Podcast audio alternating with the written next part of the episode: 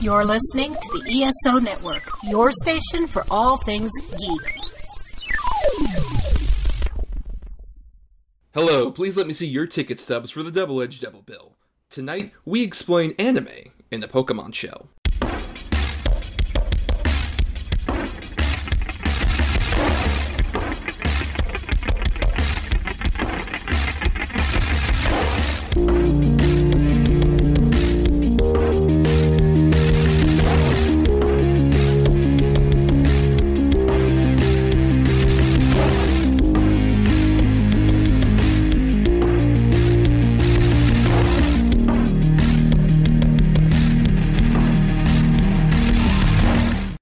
Each week, Adam Thomas and Thomas Mariani will come to the table to discuss the randomly selected yin and yang of a double feature. Then, both will have to pick a number between 1 and 10 in order to seal their fates for the next episode.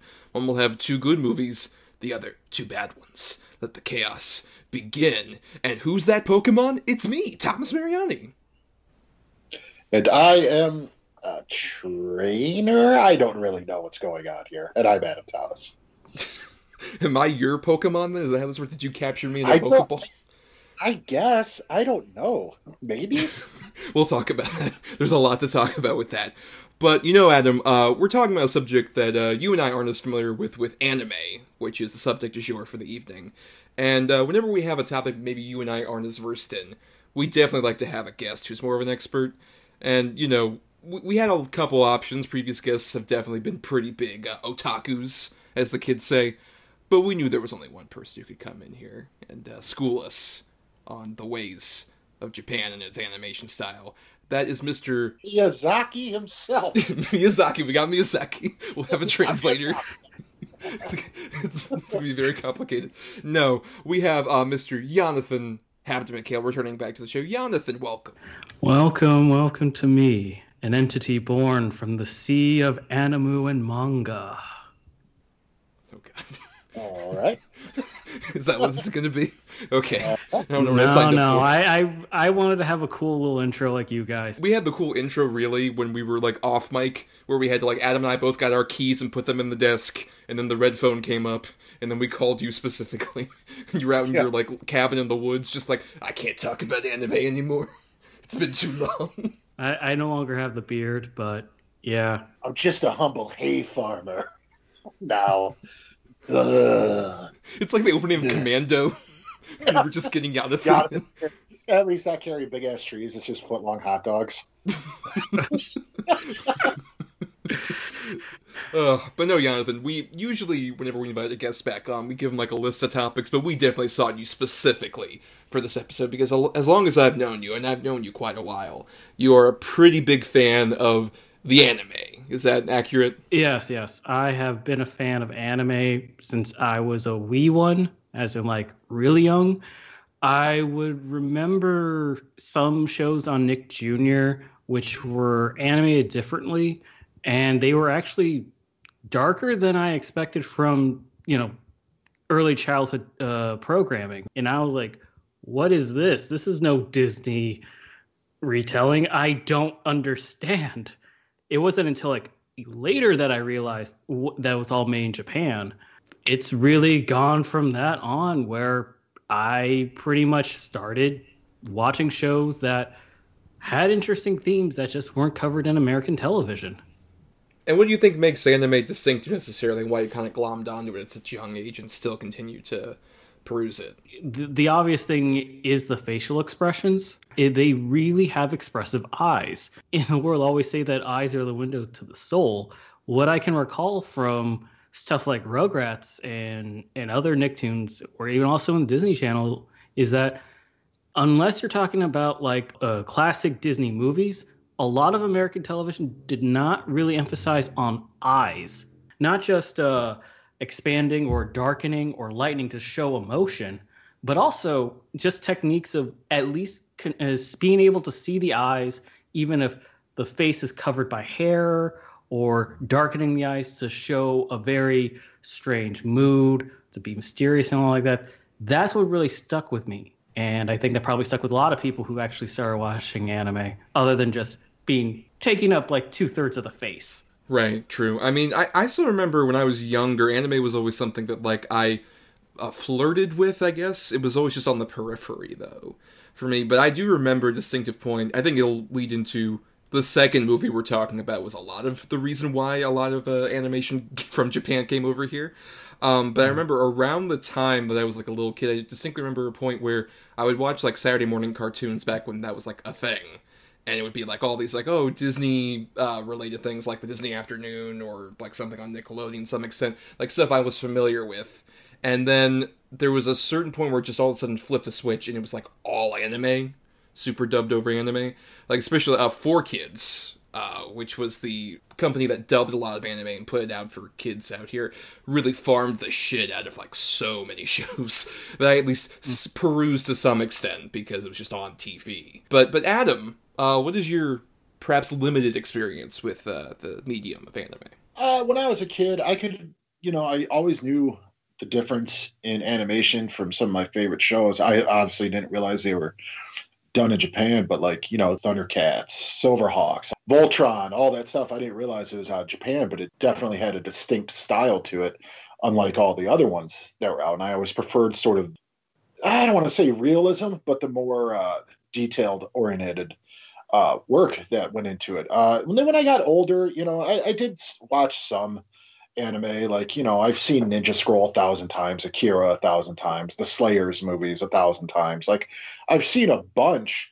I went through a quick period of probably about like two to three years, and then that was it. And I really haven't stuck with the genre that much. Uh, not that I'm not a fan of it. It's just it's so massive and over encompassing to where it can be a little daunting. Uh, it's like, what the fuck should I watch next? Oh, let's see. There's eight million choices at all times. Hentai, of course, hentai. You know, gotta love hentai. well, I mean, you love, of course. he keeps suggesting a hentai episode, and I keep telling him, no, Adam, we're not doing that. Yeah, I would say it's probably uh, better to look at anime as more like a style or a culture of different genres because you're right. If if you're not really interested in mecha, then there is a lot of martial arts anime. If you're not even into any sort of uh, physical violence stuff, there's a lot of dramas, a lot of different romantic comedies. It, especially now, usually except for this hellscape of the year, there's about 20 to 30 new shows of varying different uh, styles and plots that you could just jump in and watch like one or two shows every three months and really get into some interesting stories. And that's just with the TV series. With movies, it's it's now becoming more and more uh, prevalent, especially to Fathom Events and Funimation Films, that you could watch a movie of some original uh, creation or an adaptation of some manga or even uh, stories that are only, uh, like actual novels from Japan. And there's a lot of things that you could do, and you don't have to be a Naruto kid running around with your arms extended to your back to actually enjoy anime. Yeah, I, I think a big thing was when I was younger, at least, a lot of the stuff that was coming over and actually being dubbed and like put out there, and I'm guessing this, it's an even smaller batch with like an Atom, is definitely like it tended to be more of like the people in mecha suits and all this other stuff that I just wasn't into at the time. I still remember probably my first experience with like gatekeeping to some extent was when Dragon Ball Z was a thing um, in the states and was just like coming over and like all the kids in my elementary school loved it. I remember distinctly like trying to get into it and trying to like make friends with people who were into it. And I was a Simpsons kid at the time, and I drew like a version of like Bart as a Super Saiyan. And I showed like, or somebody who I was like trying to be friends with, and immediately he got super judgy about like, well, what level Super Saiyan is he? And what what what the fuck are you talking about, Thomas? This is dumb. And I'm like, oh okay. I think that was a big factor. Just I, I experienced a lot of that when I was younger, with anime especially. But I think as I've gone to it more at my own pace, I do agree, especially like anime film, which we'll be talking about here specifically. There's a lot more variety, and especially now it's being transported over and either dubbed or subbed, um, that you can at least dig into. That's a bit more diverse. If nothing else, like anime, what I love is that unlike some Western animation, like they fully acknowledge anime as just like an, a medium rather than a genre. Right. Yeah, that's that's a good point. One thing I always hated with Dragon Ball fans, not that I hate Dragon Ball fans, but there's that select group to where it's like, dude, name your favorite superhero. I like Spider-Man. Goku could beat him. Okay. Name your favorite superhero. Ah, Superman's pretty cool. Goku kick his ass. You're like, dude, why? I don't want to have this conversation. Like, why are we having this conversation? And I just got tired of. Okay, they're fighting for three episodes. Like, cool. Hey, hey, they fight for three episodes, then they talk at each other for eight episodes. Right, to be that's fair. true. And then, like, you know, it's Cell version nine or whatever the fuck. like, okay. whatever. Yeah, to, to be fair, Adam, those types of Dragon Ball fans are even hated by anime fans. I would a- imagine so. Yeah. Like it, it, it's okay if you're like, hey, what would happen if you know this thing would happen in Dragon Ball? Like it's fun to like talk about those kind of things. But yeah, once you get into combining or having modern anime characters fight Goku, it's ridiculous. It's kind of the reason why uh, there was a huge controversy when uh, the Rooster Teeth show uh, Death Battle did Goku versus Superman, and Goku lost. And then the internet just blew up because people could not comprehend that Superman, a very overpowered DC character, would obliterate Goku. Like A very overpowered other character. Like, Yeah. What are, we, what are we talking about here? It's a god versus a god. Like, okay. Yeah. Well, Besides, we know Spider-Man can be both of them anyway, guys. That's the point. Yeah, that's- anyway, we're here to talk about two specific films. Which, if you're new to the show, every week uh, Adam and I pick two uh, random movies based on each of us has uh, two picks, either too good, too bad. We switch off on the quality, and uh, we end up getting the random selection of a good and a bad feature to talk about on the episode. And so last time uh, we ended up getting for a good pick uh, from my choices was the original Ghost in the Shell anime film, and Adam's bad choice uh, was Pokemon, the first movie. Calm down, nostalgic 90s kids. We'll get into that later. But let's start with our good pick, Ghost in the Shell. Ghost in the Shell is the next generation of animated feature entertainment. The story centers around a life form that evolves from the internet, seeking asylum in a cybernetic human host.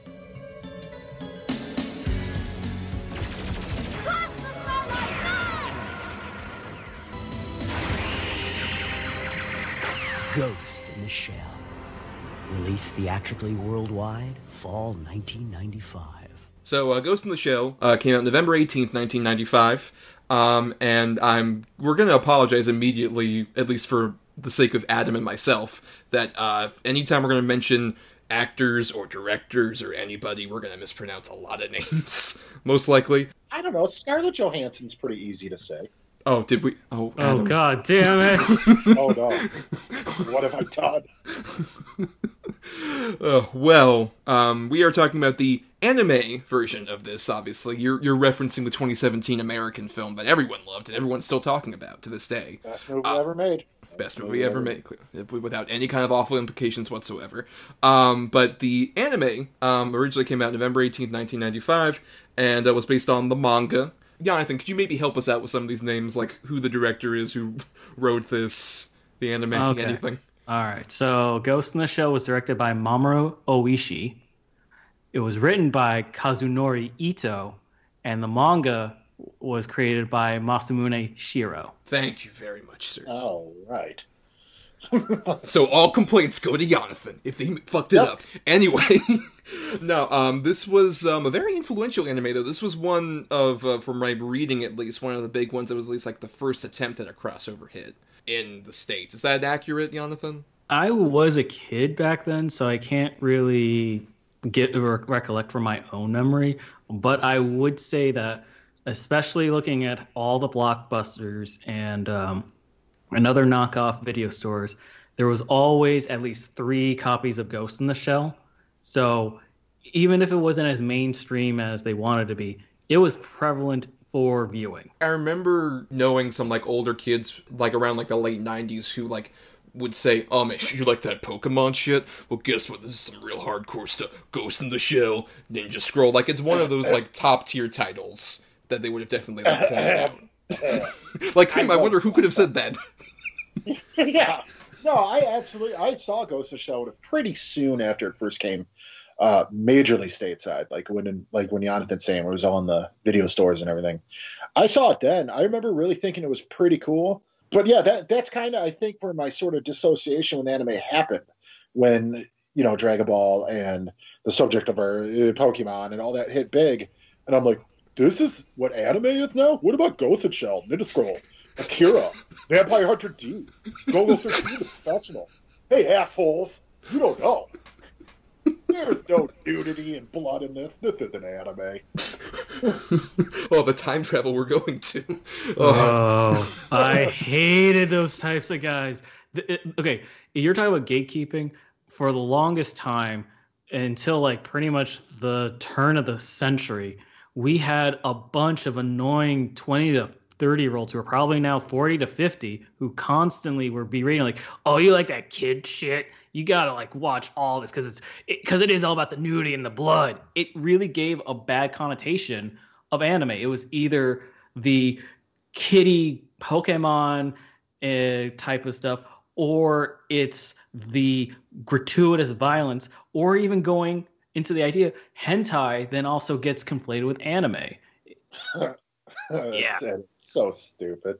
Um, no, I, you know, like I said, I, I don't think I was necessarily, I never gave anybody shit for watching the, like Dragon Ball and stuff like that. I just didn't understand.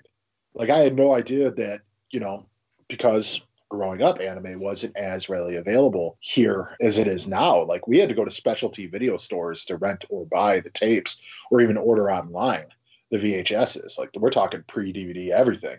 So when when all of a sudden television started getting flooded with the more children centric, uh, to me, I, I, just I literally didn't understand that there were so many different subgenres that there could be. It wasn't until I saw like the show Slayers, where it was like silly but still kind of fun and fantasy and exciting and everything. That I'm like, oh, there's just that many different fucking subgenres of this specific niche sort of filmmaking. And I say niche, it was niche here at the time obviously it's been huge, you know, overseas forever. But yeah, I, I, you know, the thing is, like I said, Ghost in the Shell was definitely sort of the gateway for a lot of people. I mean, it was a big one. I, I'd say Akira and Ghost in the Shell were the two biggest sort of like, oh my god, this is what fucking anime is. Like, this is amazing. But what I do like, at least about like an Akira or with a Ghost in the Shell, is the fact that it doesn't seem like the movies either of them are really like trying to impress upon you. It's like, oh no, we're dark and edgy. It's like they're just trying to tell this story, which so happens to be either like really gory or you know salacious to some extent. And that's why, especially with like a Ghost in the Shell, which I hadn't seen before, honestly, this uh, auspice. That's what kind of why I chose it. Uh, upon seeing it now, it's like, oh wow, I like the fact that the movie doesn't really call attention to like, hey, we're being fucked up, gory, weird, uh, crime, or fucking we're adults here it's like no they're just telling the, this story in this particular medium. Oh i have to really commend also the uh, the tv series standalone complex because that was like my deep dive into ghost in the shell in the early 2000s because it took exactly what this film started and expanded into a real like police procedural while having also a long form plot for in each of its two main seasons it was actually one of the smarter shows that I felt that Adult Swim has aired. Well, and how do you feel though about the origin point here with the original Ghost in the Shell, Jonathan? When I first watched Ghost in the Shell, the movie, uh, subtitled, I felt that there was a lot of information that they were trying to get through, just trying to explain the world. At least my first time, that I felt it was better done as a TV series, which I feel like is kind of the reversal of all the different things that we see now in anime where film and television kind of converge. But in the later viewings, especially around the time of uh, that 2017 live action movie, I found an appreciation with the at least the discussions of the sense of self, identity, collectivism, and individualism in a world where man and machine are almost pretty much intertwined to the point that you really have to question how much of yourself is yourself when you have a replaceable body. And that is some heavy stuff that I felt like probably a lot of people overlooked in the beginning because uh, you have uh, Major Kusanagi naked like three times in the movie, and like, yeah, it's it's there, but there's a lot more story in there that you can actually sink into, which really shows as there are so many continuities of Ghost in the Shell after this uh, after this film. Even remix of the actual original film. Yeah, I've noticed there's a lot. Like, there's even like a 2.0, right, where they uh, the director added a lot more like CG and stuff like that. There's been like a lot of sort of following up on this. It's been a big franchise. But uh, Adam, how do you feel about the origin point with this first Ghost in the Shell? I think it holds up pretty remarkably well. I mean, you have to pay attention. It's incredibly convoluted. There's a lot of dialogue. There's a lot of random explanation. You're like, what the fuck? But it, it, you know, it's a. It's not that long. I mean, what is this? Maybe an hour? About 82 minutes. Yeah, a little yeah. over an hour. Pretty fun watch. The animation is still quite fantastic. And and like you alluded to earlier, it's just it's they're using this medium to tell a very sort of heady sci-fi noir movie uh, because the technology to make this movie at the time wasn't available in live action. And then you get the 2017 version, which is, you know, I mean, superior. It's the best movie ever made. Right. But, yes. Yeah, I mean, true, true the, the original is just still fantastic. It, it it's really really well done, and even the English dub version, it's not offensive on the ears as some English dubbed anime can be. Like it's it's not great, but it's still decent. I've seen some where it's like it's hard to even watch because the dubbing is so fucking bad. But this one, I mean, for all accounts and purposes, it, I think it's still really, really good. I still think it looks smooth. It, it, it's just, it's a fun watch going back to the dubcast, I actually thought they did a great job, especially because this is a 1995 film. Mm-hmm. Uh, Richard Epcar playing Batou, he is still playing Batou in all of Ghost in the Shell for the most part. Like he is still doing that same gravelly voice and he is endearing.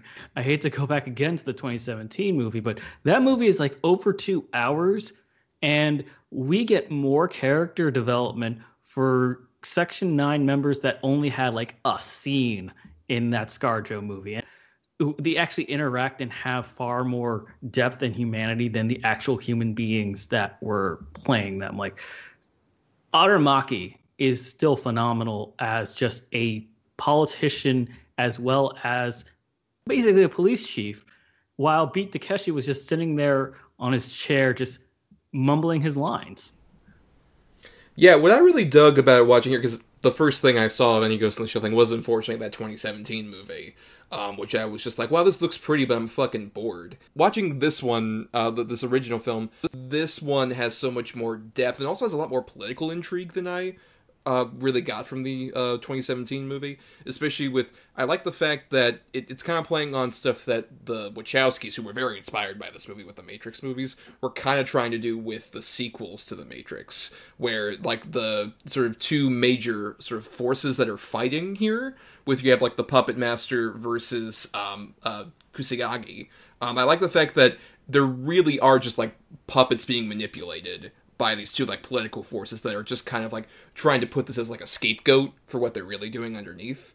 I, I was really intrigued, especially by that, how it makes this sort of like big, awesome conflict feel almost like just a game of chess that two people are mildly playing while really corrupt, fucked up shit is going underneath. And it's even scarier when they actually still recall that they are very similar to each other and they don't even see each other as true adversaries it's just because like you said it's the it's the actual placement of the situations with the puppet master being an ai that reaches consciousness it just brings the fact that with uh, Kusana, uh, Motoko Kusanagi who is pretty much completely a cyborg just the idea of what are these two pieces of basically a real whole which goes into the actual conclusion, which we could probably go more detail later. But that whole idea really, I feel like, does, does resonate with at least the uh, original Matrix, with all of the ideas of what is control. How do you believe what is real? Uh, Kusanagi questioning if she's just a copy of someone else who's died long ago, or or actually doing really risky stuff like deep sea diving with a really heavy cyborg body trying to find hope in moments of actual potential death. Yeah, which I will admit, like my only, like my biggest problem with this, which isn't like a huge thing that made me necessarily dislike it, is admittingly, like you said, this is a thing even in the subbed version. All of us, for full disclosure, watch dubs for both the movies we're talking about tonight. Um, there's a lot of explaining things. Sometimes it gets to be like a bit much in a way that like I still like what they're explaining, but it's like we're doing a huge dump here. Like the scene on the boat where Batou just talks about like, so hey, how's it like being uh, a cyborg? Well, let me explain to this you in full detail. it goes on for a while. That's what I was alluded to earlier. It could get a little like convoluted where it's like this is just you are really over explaining everything. but again, that's probably my only gripe with the movie at this point too. I mean to be honest, because I agree that boat scene, holy fucking it reminded me of this Matrix sequel with the guy with the fucking dude in the white suit. you know, the architect like vis-a-vis their ergo. Oh, you're like, oh god, please. Just fucking say, I don't know, dude, I'm a robot. I do cool shit.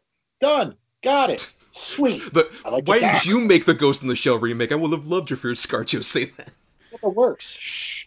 Shh. The, uh, one of the things that I do like, even with uh, with repeated viewings, really was the scene where uh, Motoko is just on the boat and she's just looking at the cityscape and she sees another person with the same cyborg body and she's just having lunch and they just look at each other uh, from a glass pane, which uh, it, it really emphasizes through the window a lot of the imagery of either windows or mirrors or some sort of reflection having a barrier. Are you seeing yourself or are you seeing some sort of a copy? And then ending that scene with an actual mannequin with the same face is just is just beautiful. It's those Yeah. things that that Oshii really does well. And unfortunately, yes, you still had to have scenes with with a cyborg torso explaining its existence, and then other more discussions once we had to jack into each other. Like it happens, but it is still to a point works.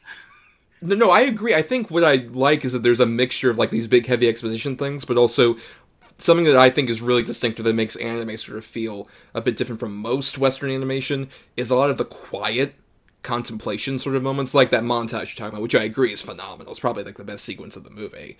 But also even like during our big fight where you have your giant robot that's like shooting everything, there's just a point where everything pauses and just rain falls down. There's just like a moment where everything just exists in a paused vacuum, a pregnant pause that we're just waiting for the tension to drop. The other shoe just to immediately start shooting people basically. I, I love that in this movie in particular. Those are sort of like my favorite interesting moments. I feel almost like they're inspired by something like a blade runner but you could also see how they've inspired things that came out post 1995 like even a matrix or some of these other things. Especially in future anime as well. Like uh, just the idea of expanding uh, cityscapes involving with sci-fi with cyborgs. Like while Ghost in the Shell is the top one, say other series including film and television that do take from Ghost in the Shell, just like they take from Blade Runner and so on and so forth. Can we talk about how how uh, dope the theme is? The main theme. oh yeah the music's I- great It, it's the music in this is so fantastic. It, it hooks you sort of right away. Like the opening credit sequence with the uh, the main theme is really great. And then the scene with the plane flies over the top, the city and everything. It's just, I absolutely love the score in this. even the calm tune uh, while everyone is actually going through following the uh, section six cars it's just a really a nice calm before the storm of the climax And I like the fact also that it's like we mentioned, it has this great mix of like these very quiet, contemplative moments, but also really kick-ass action. Probably my favorite action sequence is everything involving like the garbage truck going around, and when they like have that freeway chase that just goes like so over the top and all this other stuff. I think that's probably the centerpiece action sequence, and especially how they like really deal with like our um, sort of hapless uh, garbage character, uh, man character, uh, where you initially think like, oh, he's just like some stupid family man, whatever, and how that slowly just completely unravels down to the point where after we have another quiet scene where it's just two characters talking to each other in the interrogation booth. And it's just like, oh wait, I've never had a family. I don't have a kid. This is a picture of me. What the fuck's happening? It really gets you sort of like pumped, and then gives you like enough of a breath to also contemplate the really fucked up like philosophical elements of the story. and then realizing that there's no way to return to your old self because the idea of a ghost is your consciousness so if you overwrite your consciousness there's no way to really recover it. It's also a prescient style of how we are dealing with our own technology. Like when things break down we pretty much just replace but there are things that we are losing to, to digital rot. And speaking of other quiet moments, uh, uh, with the uh, uh, with the guy who's actually leaving the cards in the in all the phone booths, I just recall like every time I see like he's constantly uh, being gunned down by by Batou in the busy marketplace, but once he gets into the alleys, he's just calm, just breathing and and trying to catch his breath. And then once he's out in the water, he just smiles. Yeah, that always hit me. I thought at first like why. I mean, later on I realized like it's uh, indicate the point once he's completely uh, controlled by the puppet master. But you could also look at it as he's home free but he sent something and then he started shooting in the water and then you get the awesome fight scene with the uh, thermo camouflage major. Oh, the thermo camouflage thing is still so dope at the beginning. That's such a great fucking bit, especially just that she puts her hand slowly over her face. It's so good. I just love like it's it's very clear like oh it's er, like mid '90s CG, but also you don't give a shit. That's just like dope move. She's pulling like John Cena before John Cena was a thing. You can't see me. She is actually invisible. We can't see her. Yeah, do that, Cena. Where's that in Fast Nine? Hey, Cena can do anything. Don't you dare. Oh, you know they would do it in Fast Nine. He's basically wrestling's Goku, right? Yep, yep, yep.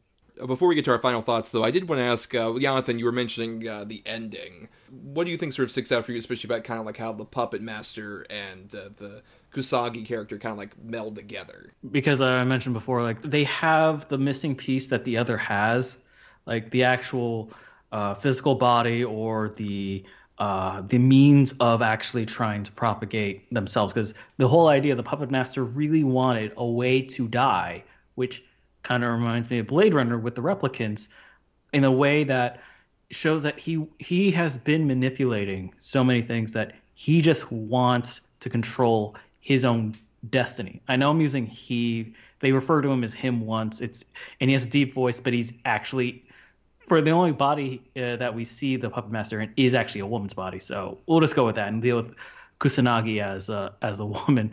I Right. felt that the idea of actually trying to find a next evolution in a sense because even when in the fight with the giant Tachikoma spider tank, as uh, Kusanagi is ch- is running away from the actual fire, we see a tree of life. We see fossilized uh, dinosaurs.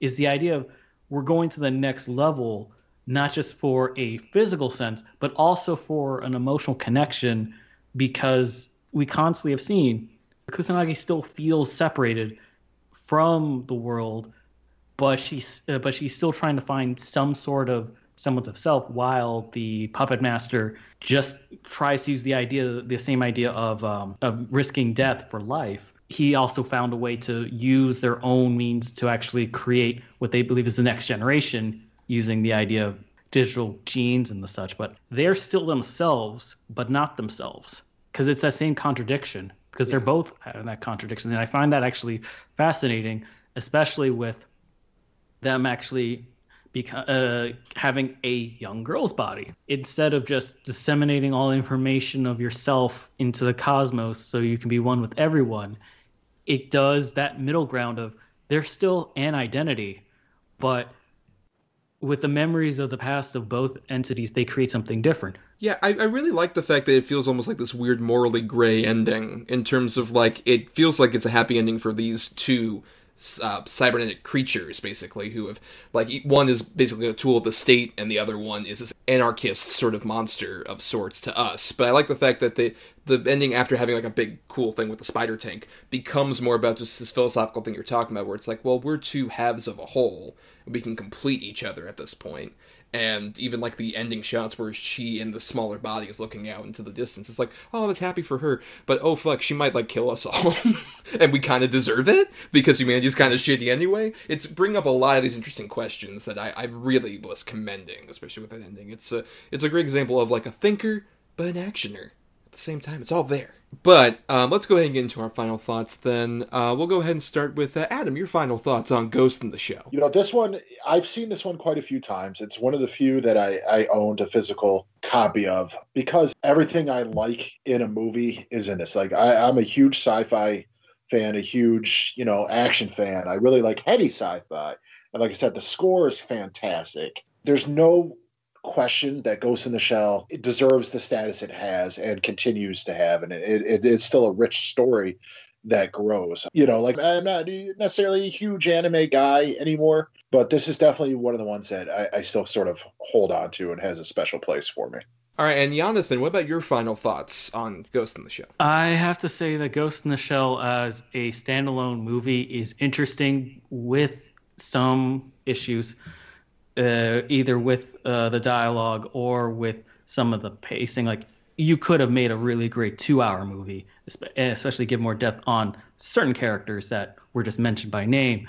But this is still a phenomenal touchstone of a film to to discuss such deep sci-fi ideals, especially at a time when people just wanted to see animated violence and sexual deviancy.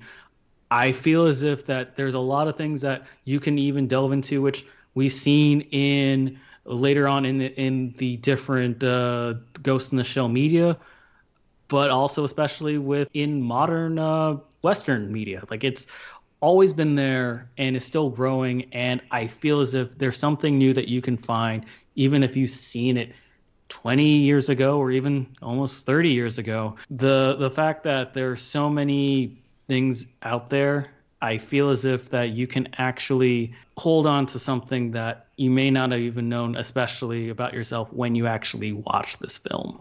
You do your own self examination even if you don't really think that you're some sort of cyborg that can do all this stuff, there's still a lot of human themes that can still touch you. Yeah, I think this is a good example of what I like to call like an essential puzzle piece movie because having not seen it before this point, it can still like point so much the uh, scrolling green data and stuff. It's like, oh, it's very clear the Matrix and all this other stuff. Like you see how much influence this has had with like so many other things after it. But at the same time, that doesn't mean it doesn't feel fresh or it doesn't feel engaging to some extent. Still, even if you're aware of those things, that's another big factor. If you're thinking like, oh, it's just going to be like the Matrix or whatever, but it's hand drawn and it's like four years earlier, not quite. It's just still this like really intriguing thing that clearly has its own influences uh, that uh, really made it you know what it is but at the same time like you can see why it was so impactful for like so many films that would come afterward.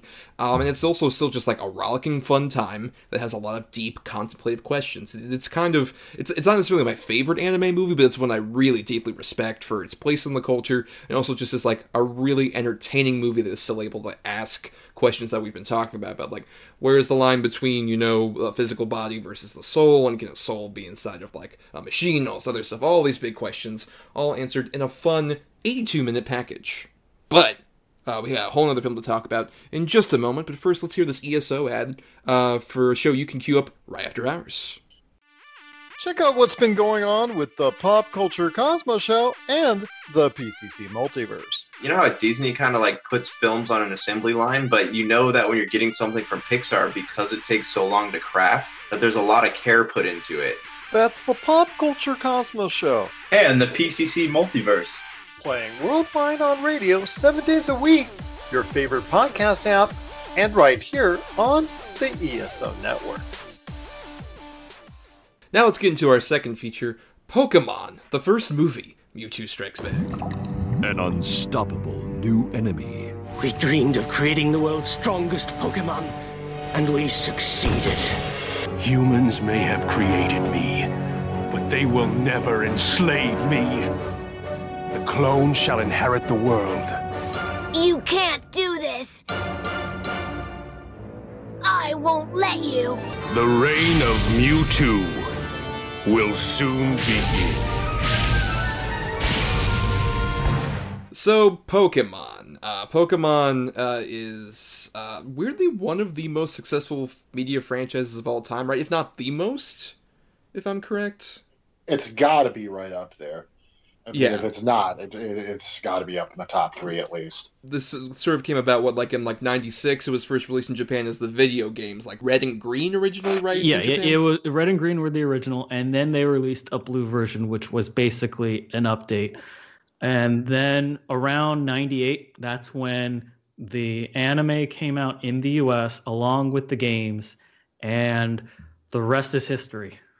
Yep, create a big explosion, which I think Jonathan and I were more in the camp of like we were younger kids, so we really got into the hype of Pokemon, which if you're not familiar with somehow, because it's still like a big fucking thing, to some extent. Not as big in the states as it was like at the late '90s point, but it's basically just the story of, at least in the anime, uh, Ash Ketchum, our main character, um, trying to become the very best, like no one ever was, as quoted in the song, um, of a Pokemon trainer, where he captures these Pokemon, which are several different styled creatures that uh, they end up using uh, to battle in tournaments. Uh, against other Pokemon trainers, Pokemon, and it's it's it's dogfighting. Yeah, pretty much. It, it, okay, yes. In a realistic world, it is dogfighting, but in this fantastical world where you can have 10 year olds go off on a journey around the world to collect these creatures that have the power to burn down forests and warp reality. It's like you gotta at least give it some slack.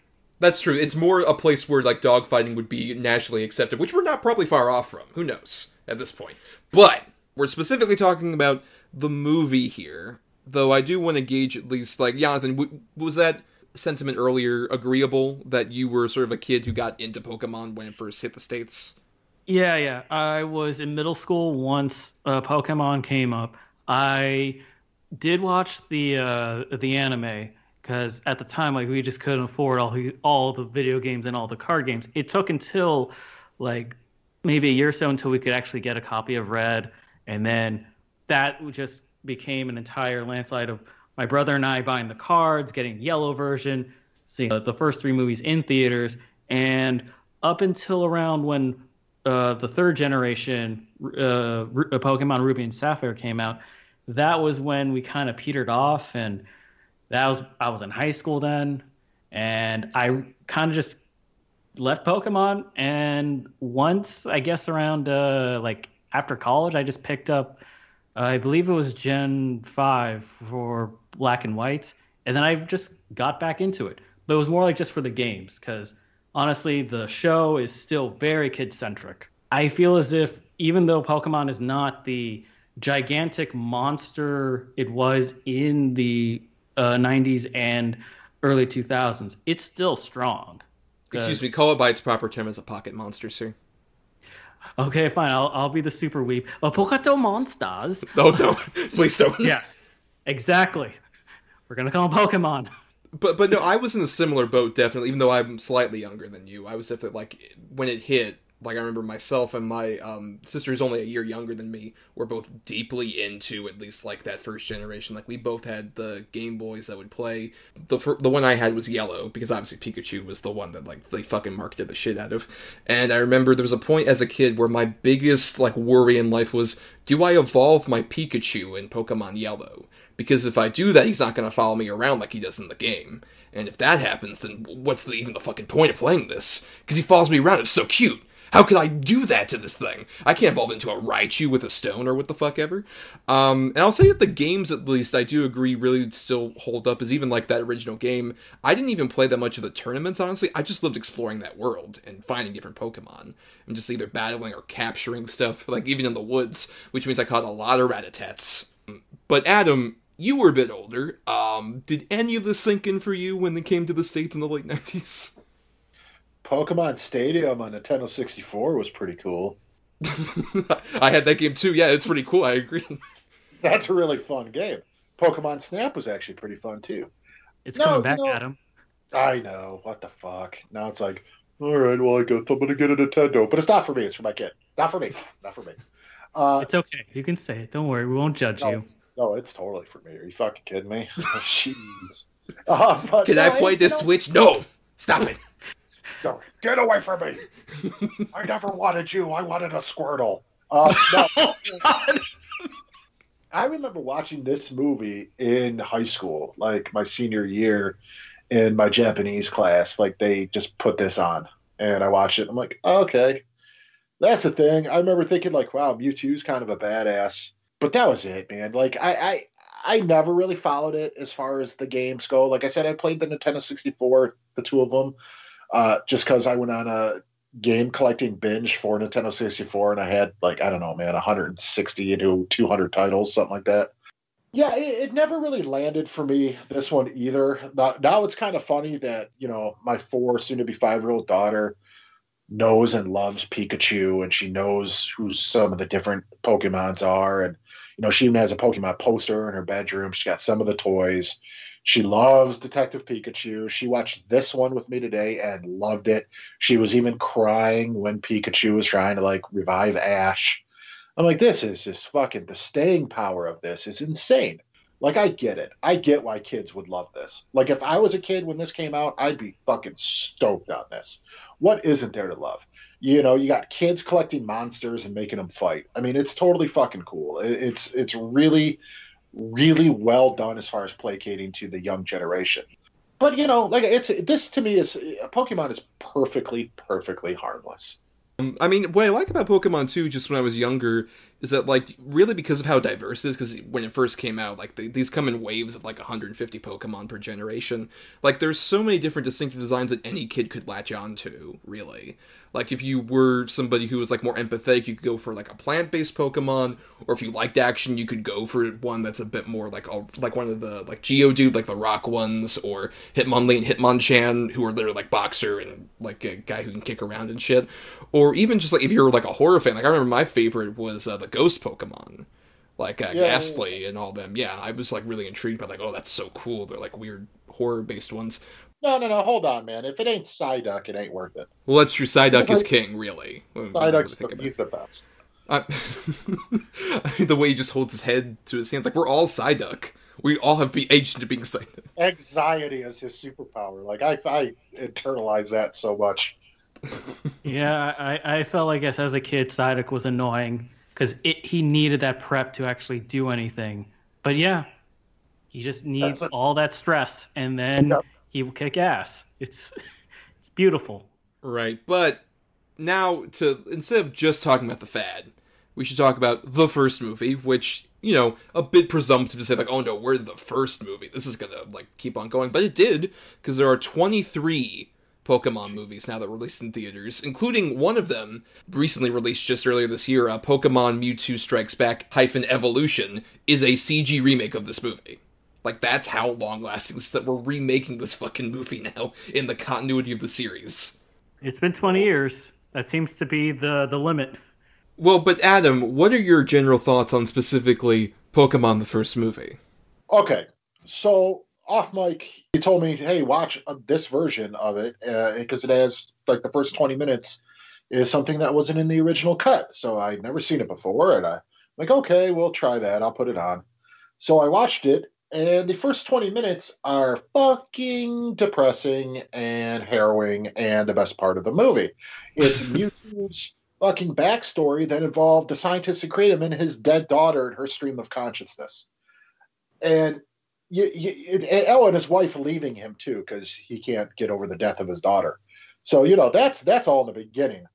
And I gotta be honest. Like, look, I picked this for the bad one, but I watched this with my kid and I had a blast. Like, she really enjoyed it. So now, if I watch this by myself, nah, fuck, I, I, would have been doing eight million other things. But sitting there with a you know a five year old and she's just asking questions nonstop. Is that is that the nurse? That is the nurse. Why is the nurse there? Why is there so many of the nurses? Oh wait, is is Pikachu the Pikachu's the good one? Wait, so the white one's the baby good one, and then the gray one with the purple tail's the bad one. Yes, honey. I, I'm Why- sure all those questions that were in during the first 20 minutes were very fun and not at all like oh, deep. Oh, boy. depressing. Daddy, what happened to that one girl? She didn't know that part. Thank God that part is so adult. She didn't understand what the hell was going on. And when she mm-hmm. would ask, like, "What's happening?" She'd be like, "I don't know. I don't know. Never seen Good, it. good Don't know." strategy. Good strategy. Yeah, I I have no idea. It's like a, she's like a soul, and she's a dead girl, probably a little bit older than you, but not by much. And she died. like, you know, her daddy wants to keep her alive. How does that make you feel? uh, you know, so it was kind of kind of nice watching it with somebody who's not necessarily the target demographic. I think she's still a little too young, but she she's absolutely blown away by just the excitement of it and the fran- frantic nature of it. Like, I, I, I enjoyed watching this more than I did Ghost in the Shell. I got to be honest. Well, what a strange turn of events. Yeah, to, for better context for everyone, that that first 20 minutes of uh, Baby Mewtwo with the scientist's daughter, and also clones of Charmander, Bulbasaur, and Squirtle, who all die, and Mewtwo Yep. freaks out. Like that was not even the original Japanese release. that was actually a special that was added into uh, TV releases of the first movie, and then it was integrated into the final complete uh, full version. It it wasn't until the first home video release where we only got the first scene where the scientists are in the jungle and they find the fossil. We don't even get the actual full uh, origin until later DVD releases of the first movie, and actually, 4Kids only released it in the TV special sequel, uh, Mewtwo Returns. So even the best part that we're talking about of this movie was not seen by most American audiences for at least three years since the first movie came out.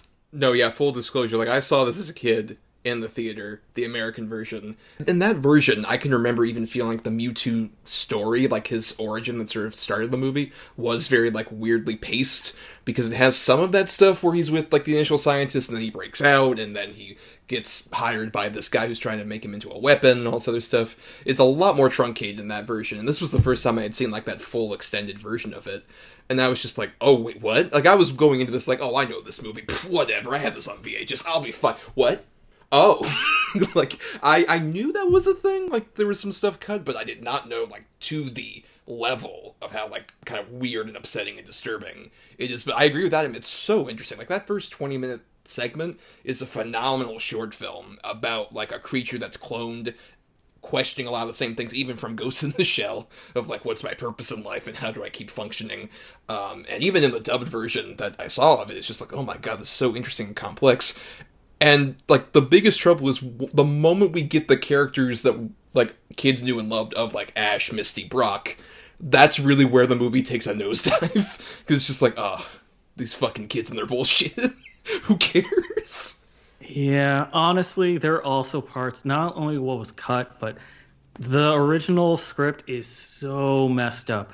Mewtwo is far more ambiguous about his motivations. He's not some evil Pokemon wanting to take over the world and kill all humans and populate it with clones. He's questioning the fact is Mew my parent? And the scientists were kind of more vague on, like, yes and no, because cloning and such. Like, does that mean that I'm a child of God? It's like, uh, no, no, no, no, no. so you get this idea that Mewtwo is, even though it's like a seven foot tall psychic cat monster, it's still asking questions that a child would ask. And just like a child who doesn't liking the answers it gets, it goes to a tantrum. The problem is, with the powers it has, it can completely destroy an island. And I at least enjoyed the fact that uh, with even with the weird script that Philip Bartlett is trying really well to convey Mewtwo's inner strife, even if half the time the script is pretty much I want to destroy the humans, but he's at least still has that kind of questioning idea. Like the whole idea of his storm, it's not going to destroy the world. It's just it was a test for the humans to bring strong Pokemon for to see if if if uh, if strong originals versus stronger clones is really the way to go because that's the only thing he's been taught from mm-hmm. Giovanni, the leader of Team Rocket. Like he put him in armor to fight Pokemon, and it really showed that he was questioning himself because he doesn't understand. He's still just still fighting and destroying. Like, what is the purpose in that? And I do also agree with what you're talking about with uh, Philip Bartlett. I think most of the dub cast is like the epitome of what Adam was talking about earlier with bad dubbing. But Philip Bartlett is the standard of the dub cast because he like gives that gravitas and menace that's there, but also especially in this version you get a bit more of like his earnestness and his kind of weird gray morality. I, I'm right there with you. Once it gets to like Brock and Ash and Misty on the beach, and you know Ash like I'm hungry, I can't do anything, I can't work, and blah blah blah blah blah blah. Excuse blah. me, that's not his dialogue. It is I want to catch a Pokemon. That because that's uh, all of Ash's dialogue. And then he's oh, Pokemon. Oh, oh. I'm fine doing a battle. Come on, Pikachu, use Thunderbolt. oh, ladies and gentlemen, Ash Ketchum is here in the studio. Come on, battle me. Okay. Oh, you know, it, it does. It takes a nosedive into really, really cheesy kid movie territory. But the thing about this one, there is a lot of dark shit in this movie. Like I like I said, the scene Ash turns into fucking stone, and Pikachu's trying to wake him up, and you're like, you think he's dead. And I mean, Mewtwo is he's having a horrible existential, violent crisis. And I mean, he kills indiscriminately. He blows up islands with you know people are po- on it, populating it. It, it, there's some pretty heavy shit. And, and all the Pokemon are fighting each other when set to the greatest song on the soundtrack, "Brother, My Brother." Oh god, I hate that so much. Some kids might be like, "What the fuck is going on?" And how do you explain a god complexed creature that was created in a lab that doesn't know where it belongs, doesn't know what it wants? The only the only sort of rationale it knows is to conquer and kill. Yeah, that's a little bit heavy, but I can't hate this movie because it does have all the fucking bells and whistles to it. Like I get why kids like this. I get why this movie lasts. I get why it was huge when it came out. Like I completely understand. Now I cannot relate to any of it.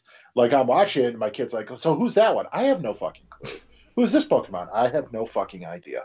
Well, I wasn't saying fucking to her because that's awful, but I have no idea. Like, oh, are they going to fight now? Probably, maybe. I don't know. I think that's what happens in this. Like, it, it- but still, watching it with somebody who it's geared for, I'm telling you, it changes the changes my idea of this movie because you just see just pure excitement and just it hits every note it's going for. It's boring for us, but we're adult men. We're not little kids, you know, and it, it's so of course it's not going to trans sort of translate well for us. Well, and, and plus, I, for- I would also argue it's sort of interesting, like with Jonathan and I's perspective, because this is one of those like a bunch of people around our age nostalgically like really tie to. That's crazy. We've talked about that before. That's crazy. Just because you remember liking something doesn't mean it's still good. Right.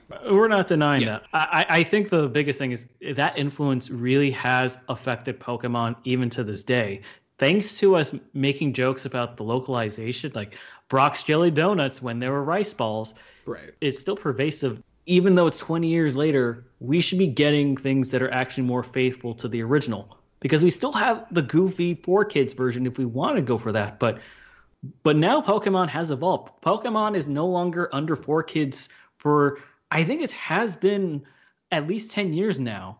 And like they've recast Ash and everyone and have that kind of feel, but they still have that influence where they screw over and add these weird 4Kids isms that while might be nostalgic for people like me, I'm looking at as a as a fact as an anime fan.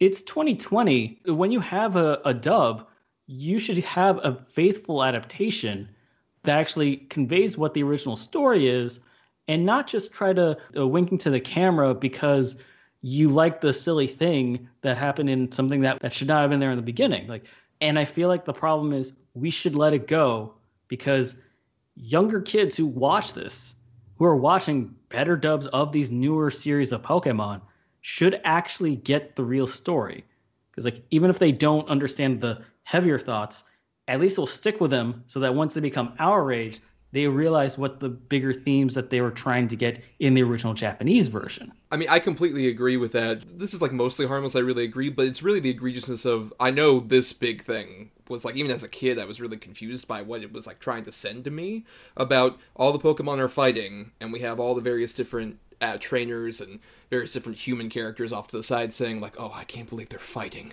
not like this, all this other stuff. Even as a kid, I'm just like, but isn't that the point of what we like Pokemon? They fight. I don't get where the contradiction is, and I know that's not in the Japanese version. That was like something that they completely put in here. That just feels like okay, this feels like it's sending weird mixed messages, especially to like a younger viewer, where it's just like, wait, so now we're not against fighting, even though the whole point of your franchise is that we do fight.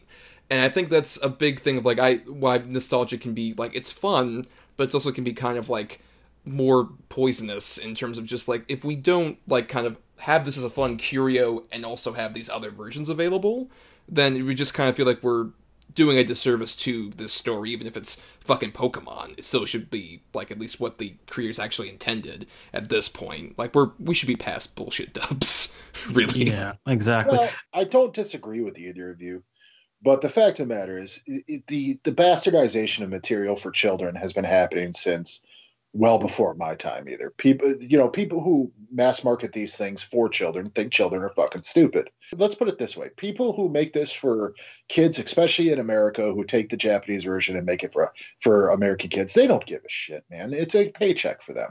I agree with you That's sad and it shouldn't be that way, but unfortunately, that's what it is.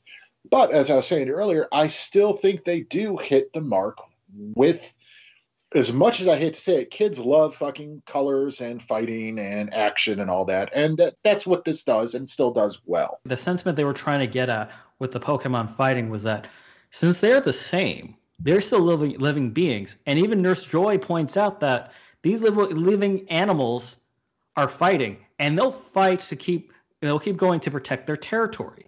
And they'll keep going until they go into exhaustion, which we clearly see. The problem with putting in the fighting is wrong, not only being hypocritical, it also kind of breaks down the whole point of Mewtwo is fighting for strength. He is trying to understand his own strength against Mew because that's the only thing he understands.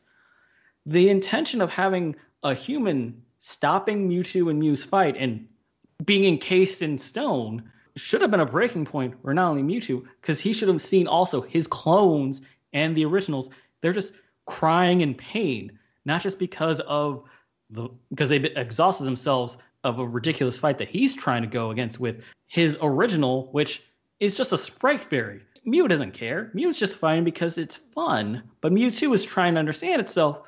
And that should have been the point for him to actually just stop I still could not find any reasoning behind what happens with the, why the Pokemon tears was the idea to uh, to revive Ash because uh, yeah, there is no reference to this. No, but there is a yeah, bit in the original.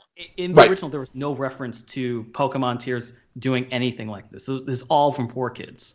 Right, in the original cut that was released out there, yeah. Even as a kid, I'm just like, that's weird. Why are the tears bringing him back to life? But in the um, prologue that we talked about with Mewtwo, the little girl who dies horribly um, brings up at one point about like, my daddy told me that Pokemon, when they cry, they have uh, tears full of life, and it's so great that you have life. Anyway, bye, and then dies. Yeah, yeah. It's great, wonderful. If I did not watch this movie as a kid, I would honestly think that the solution would have been Mewtwo using his powers instead of for destruction for life to actually revive Ash himself.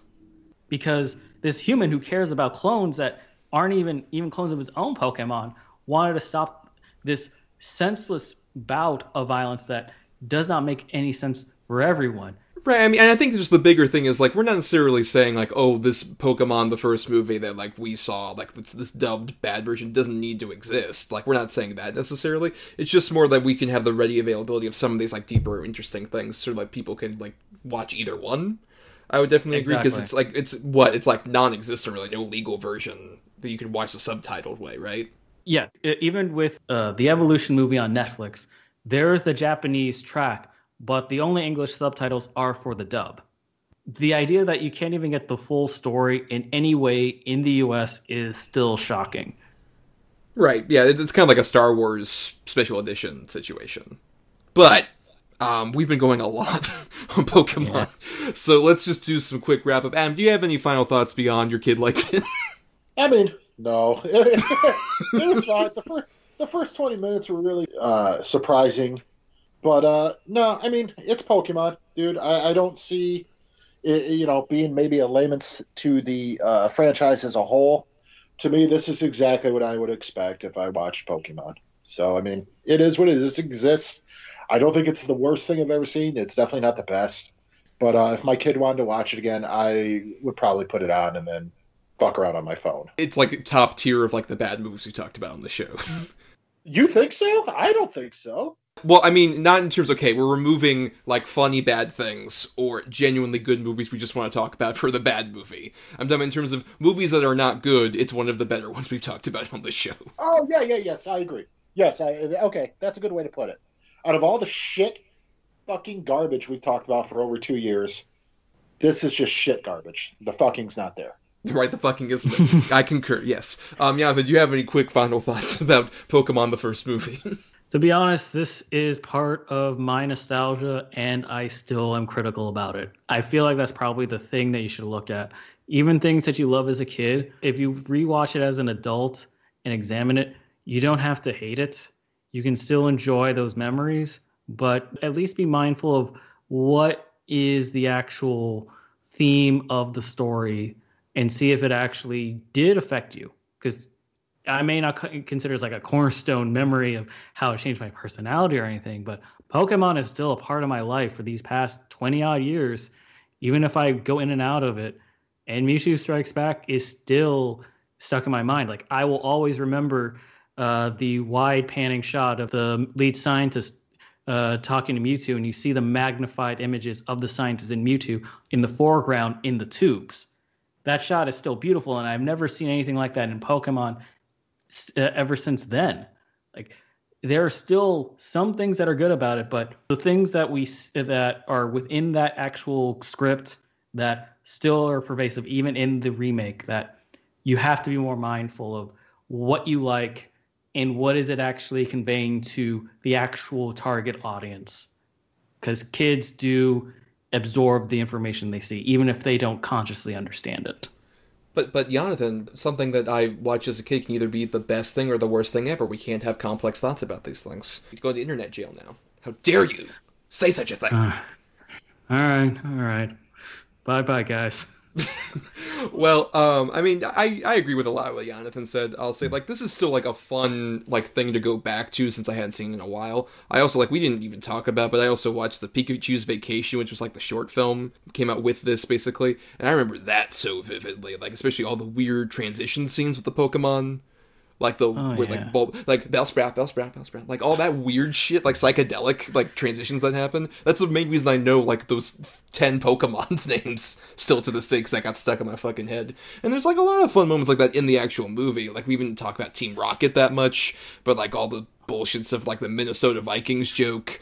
Oh, or, oh yes. Um, or th- their weird Rosencrantz and Guildenstern adventure they're having with all the cloned Pokemon, and of course Meowth's weird thing where he can talk and he speaks in a Brooklyn accent for some reason. Because sure, uh, it's because in the original. Uh, nah, I, I know. Like he, he, was trying to impress like a Pokemon or whatever. I saw the anime too, Jonathan. Yeah, all right. I, I was talking about the weird accent because that was also in the Japanese version. They had Meowth have a weird accent. Also, right, right. I still well watch this like well I remember a lot of like fun things about this, but also you can question like what exactly they're doing with the dub, but also appreciate certain things like especially if you've never seen like that prologue with Mewtwo in its full version, I would definitely agree that it's like the best part of this whole movie. But yeah, I can also see like I, I get why it worked on your kid, Adam, because I was probably around her same age when I saw this. And I remember loving the shit out of it. But at the same time, like we can, you know, explore it from a mature perspective and have like some interesting thoughts there. I'd also recommend honestly, um, I watched a couple of like the earlier Pokemon movies with like Jonathan and some other friends um, a few years ago. The third one I think is the best one the one with the weird like lion dragon thing and like oh yeah, Entei. Uh, yeah, yeah. Um, Entei, Pokemon right. three. The I think it was the it's either the Mystery of the Unknown or Legend of Unknown. Right with the it's unknown Pokemon. I would say that's the best of at least these three. And if nothing oh, yeah, else, also I, I would say this is much better than Pokemon 2000, which would come out after this. Oh, and that one's yeah. just like boring as fuck. but but it's enough fucking Pokemon. I'm done. We're done talking about Pokemon right now because we got some feedback to read from everybody here. Um, every uh, Monday at DEDB Pod on Facebook and Twitter, we ask all of you, like, hey, what are your favorite things related to whatever topic we're doing? We got a lot of feedback. And full disclosure, everybody who submitted feedback, we really appreciate it, and we really love that you guys, like, especially wrote really long pieces about, like, your love of anime and what you like and dislike. But I edited some of these down because some of you guys wrote fucking essays, and I appreciate it. So, um, some truncated feedback in here including from uh, James Rodriguez, who says, um, Your name is more than just an anime take on Freaky Friday. It's a beautiful story in its own right. Uh, Perfect Blue is an exemplary uh, psychological thriller which blurs the line between fantasy and reality. Uh, the Red Turtle is a beautiful tale about toneliness, uh, working well with a muted style. Akira is an explosive, inventive film that's visually stunning and emotional amongst the chaos. Um, as lifelong Pokemon fan, I'd say the first two movies hold up pretty well. The direct video sequel to the first film, Mewtwo Returns, is unnecessary. Then there's Mewtwo Strikes Back Evolution, a CGI remake of the first film. That's the Pokey equivalent of the 2019 Lion King remake. Scott Johnson says, uh, "Best Summer Wars, uh, Night is Short, Walk On Girl, um, in this corner of the world. Pom Poko and Tokyo Godfathers are some of my favorites. Um, worst, I don't think there's too many like anime movies these days that tend to be bad, just overrated or underwhelming. A few examples I can think of are when Marnie was there, Flavors of Youth, and The Red Turtle, which are just super boring. Uh, Ryan Quarterman says Neon Genesis Evangelion, the end, the, end of Evangelion. Um, Marcus Will Turner. Sorry. What? Oh, you fucking nerd. what am I talking about? I invited you on the show. This is my fault. Um, Mar- Marcus Bull Turner says, I mean, there's tons upon tons of artistic, fantastic, all around brilliant anime films. Classics like Akira, Ghost in the Shell, Ninja Scroll, Dagger of Kamui, uh, Vampire D, Grave of the Fireflies, Perfect Blue, and pretty much anything by Hayao Miyazaki and Studio Ghibli. As far as awful anime films, I can't really say I've seen any actual bad ones.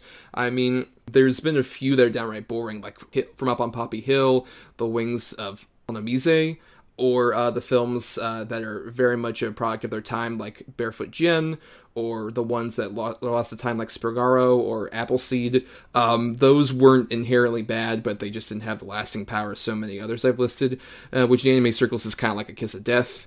Uh, Brian Kane says the film trilogy adaptation of Berserk is edgy dark fantasy epic uh, that's worth your time if you um, can get past a few of the genre trappings. A Silent Voice is an uneven but incredibly effective tearjerker about social isolation and personal redemption, with Cowboy Bebop perhaps being the sole exception. Any anime film uh, that's a spin-off of a TV show, TV series, practically is guaranteed to be a soulless cash-in. Uh, Megan Cannell says, I don't know much about anime either, uh, but I'll offer my opinion of my favorite films, which are Cowboy Bebop and Akira. Rich Carazels says, depends on what you're looking for. The anime market is comparable in scope, not in size, to Hollywood films, encompassing every genre. 40 years ish of anime development uh, leaves a large library to choose from. Cult classic, Akira, family friendly, uh, most of the stuff from Studio Ghibli. Uh, something newer, uh, Gats O. Paul Cardulo says, My Neighbor Totoro. Allison Boges uh, says Summer Wars is one of my favorites of all time. Also, uh, love The Girl Who Leapt Through Time, and a movie that just came out. Uh, Promare is uh, the most triggery trigger movie ever made. Trigger is the studio that brought you Gurren Lagann and Kill la Kill, amongst some others.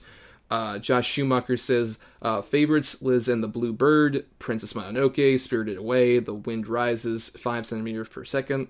Least favorite, I actually don't think I've seen one that I don't love. Maybe The Secret World of Arrietty. Amber Davidson says Kiki's Delivery Service is one of my favorite anime movies because it's such a simple story that still manages to capture the spirit Hayao Miyazaki does best, uh, which is building characters that we can relate to in fantastical settings. Kiki may be a witch in training, but her everyday struggles to fit in to her temporary environment um, and the obstacles that she overcomes is relevant to so many people trying to start a new chapter in their life. And Aaron Chung says, uh, I'm going to avoid talking about Studio Ghibli movies since that's the usual go to for Japanese animated movies. That being said, though, Spirited Away is one of my favorite films. Uh, but uh, recently I loved Mirai and A Silent Voice. I also revisited Perfect Blue and Tokyo Godfathers, and be ashamed to not mention Satoshi Kon when it comes to the Japanese animation uh, medium. He has such a distinctive style and masterfully uses visuals to create disorienting yet all too familiar world. And as for franchises, I still have a fond place for the original Full Metal Alchemist movie when the main characters were battling Nazis. Shame it ended on the unresolved cliffhanger. Now, for least favorites, back in college I saw Ninja Scroll because people kept bringing it up as a timeless action classic. Maybe when it was released it felt fresh, but I don't agree that it holds up very well. It's mindless gore and uses shock factor way too much. Oh, and I found it best to keep the classic Pokemon movies as a childhood memory. Watching them again, not so great. You guys talk. I got like two things, and then I got nothing. Maybe three. Yes. So I'm gonna let Jonathan. I'm gonna let you do your your tirade here. I still love Ninja Scroll. I think it still holds up as fun, violent anime. I think it's one of the best examples of that subgenre of anime. I absolutely am still in love with Akira. I think it's uh, sci-fi anime basic perfection. And Spirited Away is also one of my favorite movies of all time. Jonathan, go. all right. Okay. Hayao Miyazaki is a great director, but I feel like uh, the other greats that are in Studio Ghibli that people tend to forget, especially, is Takahata.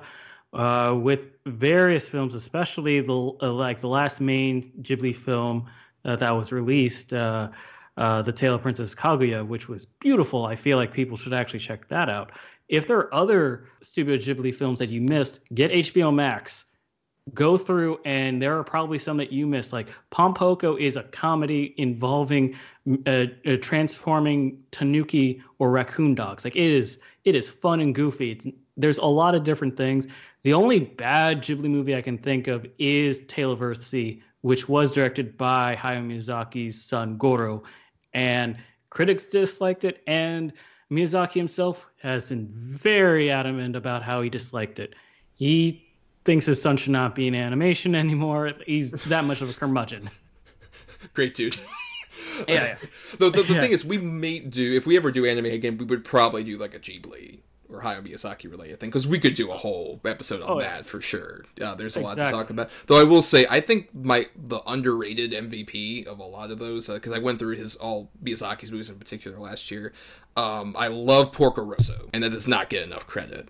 I think Porco Rosso is such a fun, vibrant, cool like World War One story, but with this cool animated edge of like, oh, he's a pig dude. He has a pig face. It's such a fun movie. And then in terms of even stuff that Miyazaki didn't direct, um, Whisper from the Heart is that Ghibli, right? Yeah, that's Ghibli. I loved Whisper from the Heart. That's one of my favorite like slice of life anime movies for sure. I yeah, I forget who was the director because it's like that was like that and The Cat Returns, which is like a sort of sequel, sort of spin-off of Whisper of the Heart that they only did those two movies and that's it because it really is like Miyazaki and, and Takahata. Uh, I see a lot of stuff from Mamoru Hosoda being mentioned in the recommendations. Summer Wars, uh, The Girl Leapt Through Time, Mirai. I honestly feel like if you have not checked out Mamoru Hosoda's stuff, they're good films.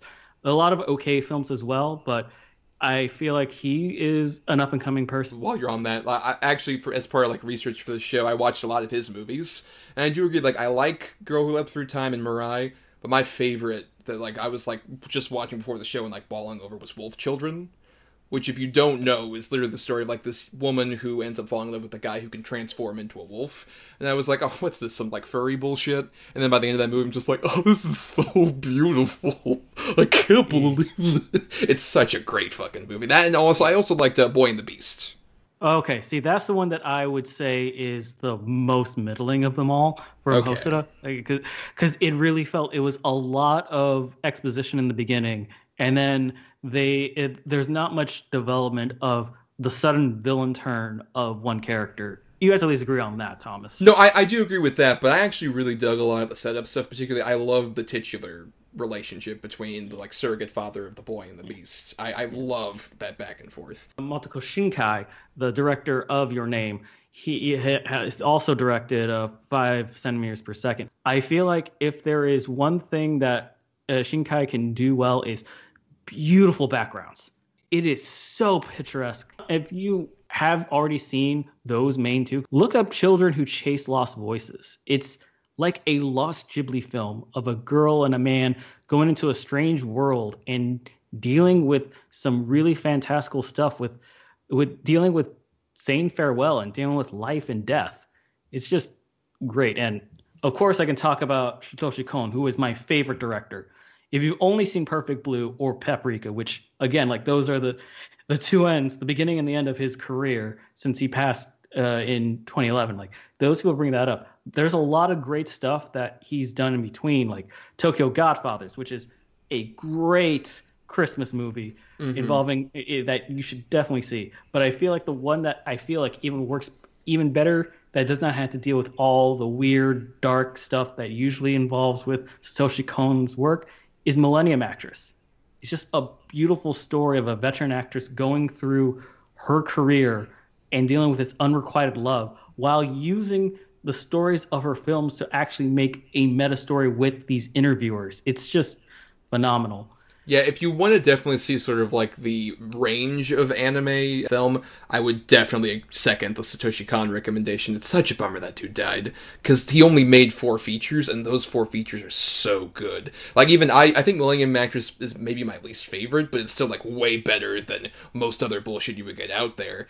And it's so different where it's like Perfect Blue is a fucked up psychological drama, Tokyo Godfather is like a cute character based comedy and then like a paprika is like this intense weird sci-fi drama and then like a millennium actress is this like interesting almost like mystery slash like drama movie that dude was so incredibly talented such a bummer that dude passed away And he died so young. He Yeah. was in his 40s. Like, it's insane. Make sure you go to your doctor and check for all types of cancer. This seems to be getting all of our greats now. One last recommendation, because especially since this is on Netflix and you can watch it Masaaki Yuasa's Lu Over the Wall. It is this beautiful musical tale of a boy meeting up with a mermaid, and it's just phenomenal takes on mermaid lore and actually Tex Avery like animation with these musical sequences because whenever the mermaid girl emerges, music just starts playing out anywhere, and people just start magically dancing. It is beautiful. Uh, Yuasa does some very weird, trippy type of animation. So he's like uh, the wild card out of all of these great directors that are out now. That he's done a bit more uh, uh, series. Like I know Devilman Crybaby's on Netflix, and uh, he did another one about it's Japan Sinks. Do he's always trying new and interesting things, even in film and on television. And you should definitely check him out because he is definitely on the rise. Yeah, the only other thing I'm going to add is um, Ninja Scroll was my alternative pick, and I did watch it because it's on Hulu currently. Um, I kind of second Aaron. Not a big fan of it. I think it sort of feels like the opposite of what I was talking about with Ghost in the Shell, where it feels like it's too much about just like, oh, how fucked up are we? We can have like all this, like, not just the violent stuff, which I think is like kind of fun initially, but kind of gets old after a certain point, but the sexual assault stuff feels very much like, oh yeah, the cartoons can do this now. We're badass. It's like, no, it feels like you're just doing a really like fucked up thing just for the sake of it. And then also to have a really fucked up turn with that character that I was not a fan of whatsoever. Not a fan. Well, that's like your opinion, man. That's very Uh, true. no, I also want to throw in. I, I do want to throw one recommendation out there. I do really like Slayers. Uh, it's a episodic show. Uh, I've only seen the first, I think, season, but I had them all on VHS, and it was super fun. It's really good. Well, thank you all for all of that feedback. And we also want to thank some other people like Chris Oliver for the intro and outro music used in our show. Listen more of his music at chrisoliver.bandcamp.com.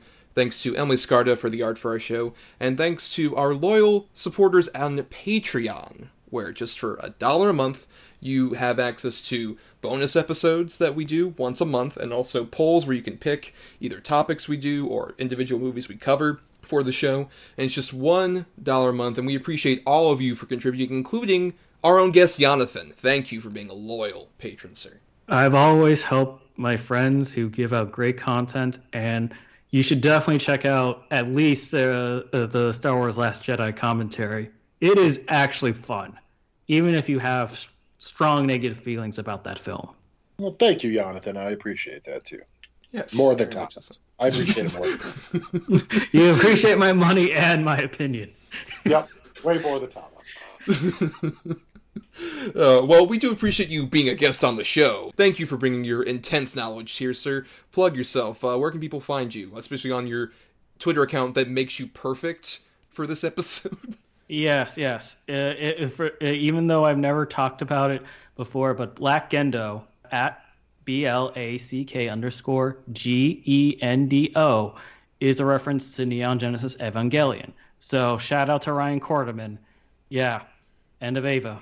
hmm But yeah, or you can find you can find me on uh, on Facebook, uh, Jonathan. It's Jonathan, but with a Y. Habs McHale, H A B as in boy, T as in tower, E as in Edward, Michael. All together is one last name, and yeah, that's it. Uh, I don't I don't have a YouTube yet. I'm thinking of uh, doing some anime related content in the future, but pandemic happened and I'm not in a good mental state for that kind of stuff to add on to my usual uh, schedule.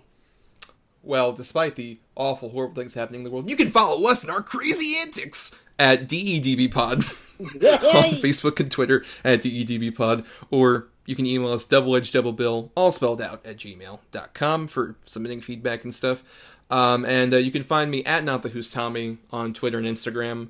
And I also do some writing, marianithomas.wordpress.com. And uh, Adam, you can find, um, I guess, uh, just train his daughter to be the very best like no one ever was, right? Yep, for sure. I don't know. I got nothing on this. well, if you want at least more nothing, you can subscribe to us on Apple Podcasts, Spotify, Stitcher, and other podcasting platforms. And, you know, if you're on the ESO network, uh, where we've been posting for a while, and uh, it's weird, we've been on there for over a year now, and it's been a great source of all sorts of fun, and we definitely love um, all of you that have glommed onto us from there. Uh, but if you haven't listened to the first several episodes we did before we joined ESO, you can go over on our Podbean feed where all those episodes are available. And if nothing else, if you could just simply rate, review, or share us around via those platforms to other people, we would greatly appreciate it. Yeah, it's pretty simple. I mean, you know, come on, guys. Come on. Just do it.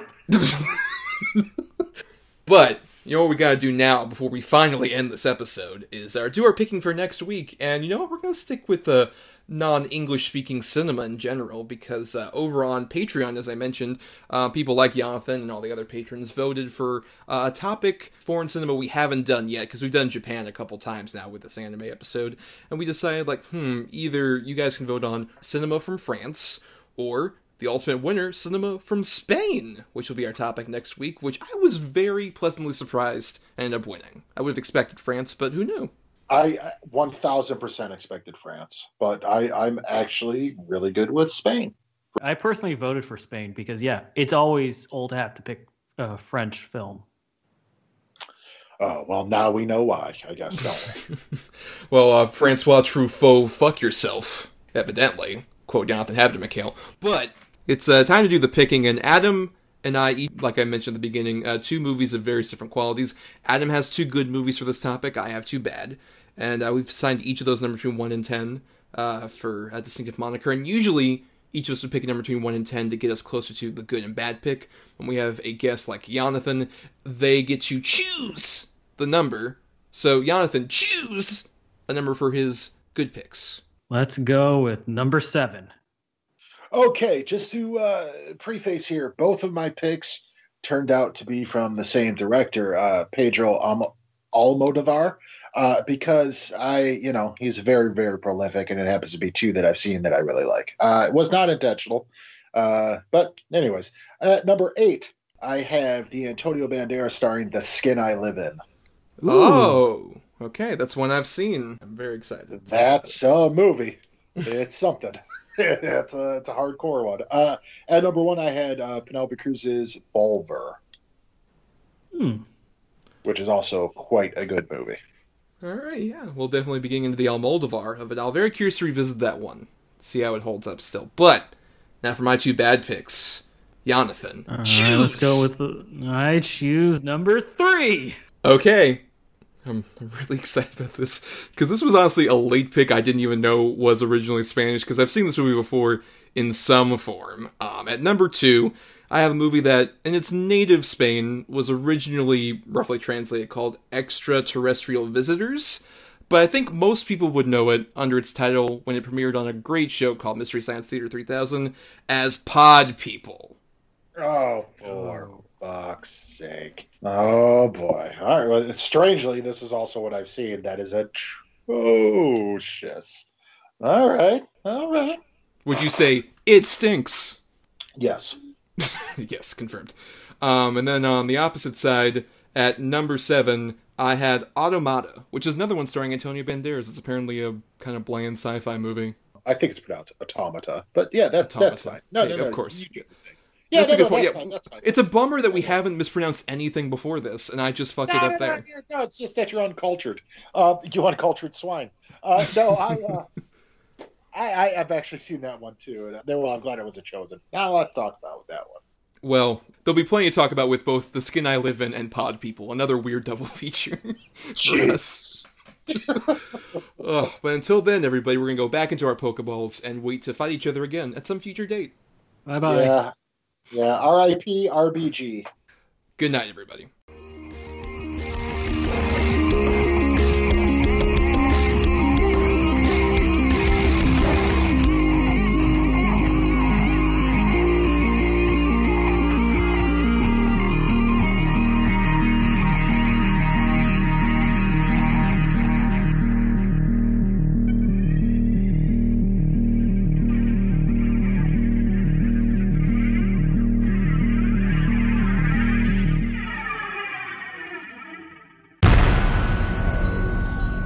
Been a broadcast of the ESO Network. Be part of the crew and help support our shows by donating to our ESO Patreon or by shopping at the TeePublic store, which can all be found at www.esonetwork.com. The ESO Network, your station for all things geek.